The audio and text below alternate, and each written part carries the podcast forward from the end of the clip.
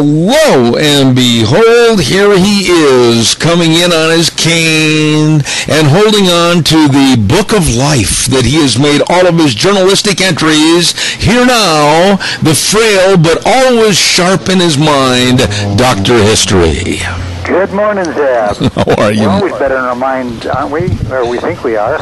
Oh yeah, I know. You know, uh, as we get older, people think that our minds and our memories diminish, and I don't think you have diminished at all. Uh, I haven't diminished in mine. I can still remember your full name, right, Fred? You've got it. You've got me. How you doing this I've morning? got a book called Brain Power, and uh, yeah, there's as we get older, there's a lot of things we can do to maintain that uh, intellectual sharpness. You You know, have obviously done. I, I think people, uh, I don't know why it is, but when you reach a certain age, for some reason numbers mean something to somebody, uh, but age is relevant. You know, I know 85 and 90 year old people that are as sharp as a tack and they can remember telephone numbers of everybody they call, remember all their names, remember all the circumstances. It's just people are different. Some things aren't important to them. Yep, that's exactly right. Yep, it is. What's going on in the world of history? Well, I thought I would talk about a famous person that uh, I'm going to bet nobody knows him, but I'm going to talk about the man who killed the man who killed Jesse James. Oh, wait a minute, wait a minute. You're going to talk about the man who killed the man who killed Jesse James. That's right. All right, now I know the clear? I, I know the man's name that killed Jesse James. His name was Howard. Well, yes. Uh, no. Uh, Howard was the uh, name of that Jesse James took uh, as a fake name. That's right. That's right. He- Yeah, they always said a fake name. That's right. The man that killed Mr. Howard. You're right. Right. But you're going to talk about the man that killed the man that killed Mr. Howard. Yes. Ah. Yep. Okay. So here we go. Whew, I'm confused. 1892, Creede, Colorado was quite a place. It was a silver mining boom town full of men who were determined to get a fortune from the earth, as well as other men and women equally determined uh, uh, that whatever wealth the miners took from the ground would wind their pockets instead. So, you know, this latter group included gamblers and con men and entertainers and thieves and murderers and uh, also a saloon keeper by the name of Bob Ford. Okay, this is our man. We're going to talk about him. Mm-hmm. So, 1892, a fire had broken out in Creede, Colorado. The fire was probably one of the worst catastrophes that could befall a frontier town, because in only a short time, an unchecked blaze could totally destroy an entire community. Well, that's what happened in Creede, Colorado. Most of the buildings in, in town burned to the ground because, you know, the pictures you see of them side by side is actually true, and of course they were all made out of wood. So, you know, if a fire started, man, it would just zip right through the whole town and burn out maybe one side of the street and maybe even the other. So, so here we have it, the town has been burned down, but the silver was still there under the ground. So, in the mines that dotted the mountains around Creede, Colorado. Now, despite the destruction, the citizens weren't ready to give up and abandon the town, not while there was still money to be made. So, they rolled up their sleeves and started over. Bob Ford included. Like I say, he had a saloon that burned down. Well, within a couple of days, Ford had leased some land, bought a tent, and was back in business, serving up liquor, card games to the miners, and who basically flocked into the place. Now, Bob Ford was well known, uh, if not well liked, uh, only in Creede, Colorado, but uh, not only there, but across the frontier. His claim to fame, as he never let anybody forget, was that he had killed Jesse James, the most famous outlaw in the world. A little more than a decade earlier, in 1882, in St. Joseph, Missouri, Ford shot Jesse James in the back of the head as Jesse stood on a chair dusting a pitcher in the home he was renting from under this false name of Thomas Howard. And that's where you got that name, Howard. Mm-hmm. Um, as a relatively new member of Jesse's gang, Ford betrayed and killed him for the $10,000 reward, which, ironically, he never received. Instead, he and his brother, who was also present at the time of the killing, were actually arrested, tried, and convicted of murder, only to be pardoned uh, by the governor of Missouri. Now, finding that he was not regarded as a hero for his actions, uh, this bitterly dis- disappointed Bob Ford drifted west. He opened a saloon in Las Vegas, New Mexico, in partnership with a guy named Dick Liddil, uh, which was another former member of the James Gang. Well, the business failed, and Ford moved on to Colorado. He opened another saloon, and he boasted openly about who he was and what he had done. He really thought that that would improve the saloon's business. Well, the, the, it kind of backfired on him. Uh, Ford was forced to supplement his income by uh, charging to pose for pictures with people who wanted to be photographed with the famous killer of Jesse James. So now, uh, to give you a little background on uh, Ford, he was violent, he was aggressive when he was drunk, uh, he was involved in several shooting scrapes, uh, and so basically the town must have been happy to see him go when the Silver Strike in Creede took place and Ford packed up and left for the new boomtown of Creede, Colorado. Now, Ford's personal popularity wasn't any higher in Creede, uh, but his saloon, the Creede Exchange, was a, quite a success. Now, he was still a bad drunk, though, and one night he stumbled out into the street and started shooting out every light he could find. Now, the townspeople took kind of a dim view of this behavior. Uh, they weren't too fond of this, so the vigilante committee warned him to be out of town by 4 o'clock that afternoon. Well, Bob Ford, he might not have been the smartest guy west of the Mississippi, but he wasn't stupid either. He left for Pueblo, Colorado on the next train. Now, here comes the next major character in our story, uh-huh. Edward O. Kelly. Okay, Kelly was a Tennessean who had moved to Colorado in 1882, and we don't really know much about his early life, but uh, when he landed in Pueblo, he worked as a streetcar driver and as a policeman. Now, the fact that he had a temper is documented by the fact that while working as a policeman, he shot and killed a man that he was placing under arrest because the man accidentally stepped on his foot. Thought that was interesting. Don't step on the on the foot of the law. you may get killed. Okay. Well, anyway, Kelly was tried for that killing, but he was acquitted. No big surprise, considering you know the rough and tumble nature of the times back then. So anyway, Kelly was actually a bachelor, and he lived in a rented room. So one day he struck up an acquaintance with a man who was newly arrived in town and looking for a place to stay. Well, that man was Bob Ford. So Kelly agreed to let Ford share his room. So while living in Pueblo, Ford wrote letters to the community leaders back in Creede, Colorado, asking that he be allowed to return and reopen his saloon.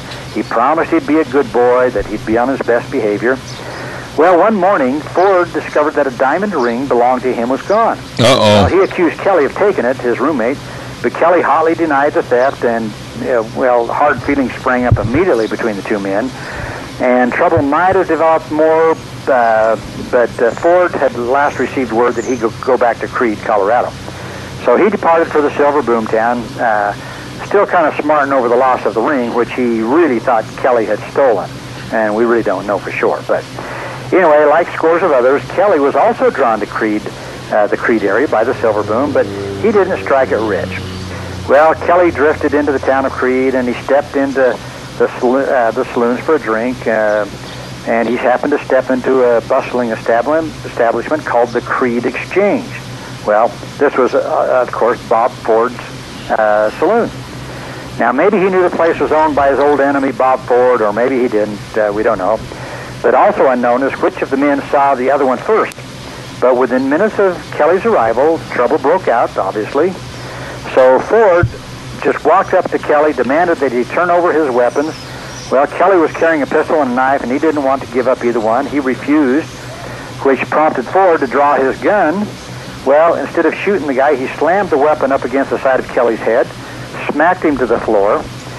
Now, Ford at this time warned him in a loud voice. He said never to turn up in his saloon again. He said, You'll be shot on sight if you do. And so Ford threatened, and uh, poor old humiliated Kelly, he was kind of thrown basically out into the street, just like you would see uh, on TV. A couple of guys just threw him out in the street. Well, a short time later, the fire that we talked about that nearly destroyed Creede uh, took place. And this is when Ford erected his tent saloon to take the place of the building that had been destroyed. Now, the stage was set for the final showdown between Creede and Ford. Mm-hmm. Kelly and Ford. So on the afternoon of June 8, 1892, Ed Kelly walked up in front of the tent that housed the Creede Exchange. A horseman rode up beside him, reined to a halt, handed him a double-barreled shotgun. Well, with his hands wrapped tightly around the weapon, Kelly entered the tent saloon, looked around, he spotted Bob Ford, walked up behind Bob Ford, moving quickly so that no one could call a warning to the saloon keeper and infamous killer of Jesse James. So Kelly call, called out and said, Hello, Bob, and lifted the shotgun. Hello, Bob! Hello, Bob, remember me? so Ford started to turn around, and before he could do so, Kelly fired both barrels. Ooh! Well, the heavy twin charges of slugs and buckshot slammed into the side of Ford's neck at close range. It tore his throat out, breaking his spine, and killed him instantly. And obviously, he went down just just like that. He was he was gone. So Kelly turned towards the saloon's entrance and got there just as Deputy Sheriff Dick Plunkett rushed up. Well, Kelly handed over the shotgun and surrendered to the lawman. He was locked up. Well, Kelly remained in custody, uh, and on, in 1892 he was found guilty of murder in the second degree and sentenced to life in the state penitentiary. Well, for the next nine years, Ed Kelly was a resident of the Colorado State Prison at Cannon City, and during this time he wrote frequent letters to the governor and to the Board of Pardons and uh, asking for clemency, and evidently he was a good prisoner, a model prisoner. And I guess my thought is, you know, what else do you do when you're in jail? uh, so finally, in October of 1902, Kelly's sentence was commuted and he was released. So we're talking, he was only in jail for four years Oh, my. or so, something like that, about four years is all. He only But, got uh, four years? Colorado in 1903 and headed east to Oklahoma City. And in Oklahoma City, uh, uh, the police considered Kelly kind of a troublemaker, and they kept an eye on him. He was picked up several times for suspicious behavior, and uh, this made him even angrier and more belligerent. And uh, like I said, Kelly, uh, you know, he, obviously he killed a guy for stepping on his foot. Uh, his temper had always been his downfall, and so this was no different. Well, 1904, Kelly, uh, it was an evening in January 13th, 1904. Kelly ran into Joe Burnett, who was a local police officer on the street. Well, at this point, uh, Kelly had been arrested and rearrested and released, and he wasn't in a very good mood. He snapped. So he yanked a gun from his pocket and tried to pistol whip the officer, this, uh, this Burnett guy. Uh, well, Burnett grabbed the gun and pushed it away from his face. Kelly jerked the trigger, caused the gun to go off so close to Burnett's head that he suffered powder burns on his ear. So it was a deadly wrestling match after that, which Burnett, hanging on for dear life to Kelly's gun hand, as the berserk man emptied the revolver, kept shooting. Oh, my. Somehow, all the bu- bullets missed Burnett, though several of them came so close that they tore holes in his overcoat. Holy At this cow. point, Burnett yelled for help, but nobody, none of the passersby were willing to come to his assistance. Whew. So, you know, uh, this wasn't a very friendly area, I guess. But so even now, okay, the gun was empty. Kelly kept fighting. Uh, he started attacking Burnett with his fists, with his feet, with his teeth, with everything he had. Well, finally, one of the bystanders uh, jumped into the fight and grabbed hold of Kelly's arm for a minute, and that was all that the Joe Burnett needed. He drew his own gun and fired. He hit Kelly twice, once in the leg and once the fatal shot in the head.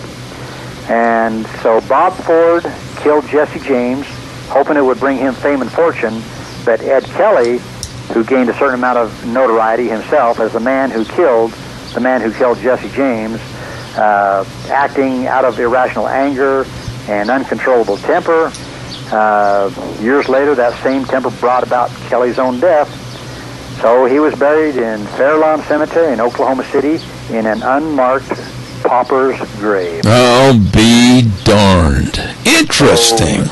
Kelly, the man who killed Bob Ford, who killed Jesse James, uh, that was the end of him.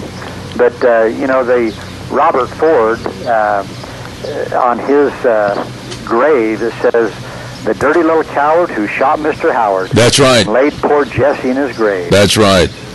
You know, So- you think about this uh, struggle for that pistol and those big old heavy Colt 45s or 44s or whatever, and you let loose about five or six shots right next to your ear. All you're going to say for the next two years is, huh? That's right. Yeah. Yeah, I've got a picture in front of me of, uh, of Jesse James sitting on a chair with his, uh, looks like probably a Colt 45 in his hand, sitting there just as, he looks like a little kid, actually. Yeah. You know, he wasn't that old. Let me ask you a question about this, though. There is, like in the story of Billy the Kid and others, there is uh, some discrepancy. There is some historical questioning as to whether or not it really happened as they say it did, like with uh, Mr. Howard being shot by Ford, etc. What do you think? You know, I've seen some of those programs on TV. I've read a lot of things, and you know, it's kind of one of those Butch Cassidy and the Sundance Kid types. Yeah, yeah. You know, do we really know? I mean, as we've mentioned before with some of these outlaws, what better way to go out and try to live a normal life than to basically fake your own death?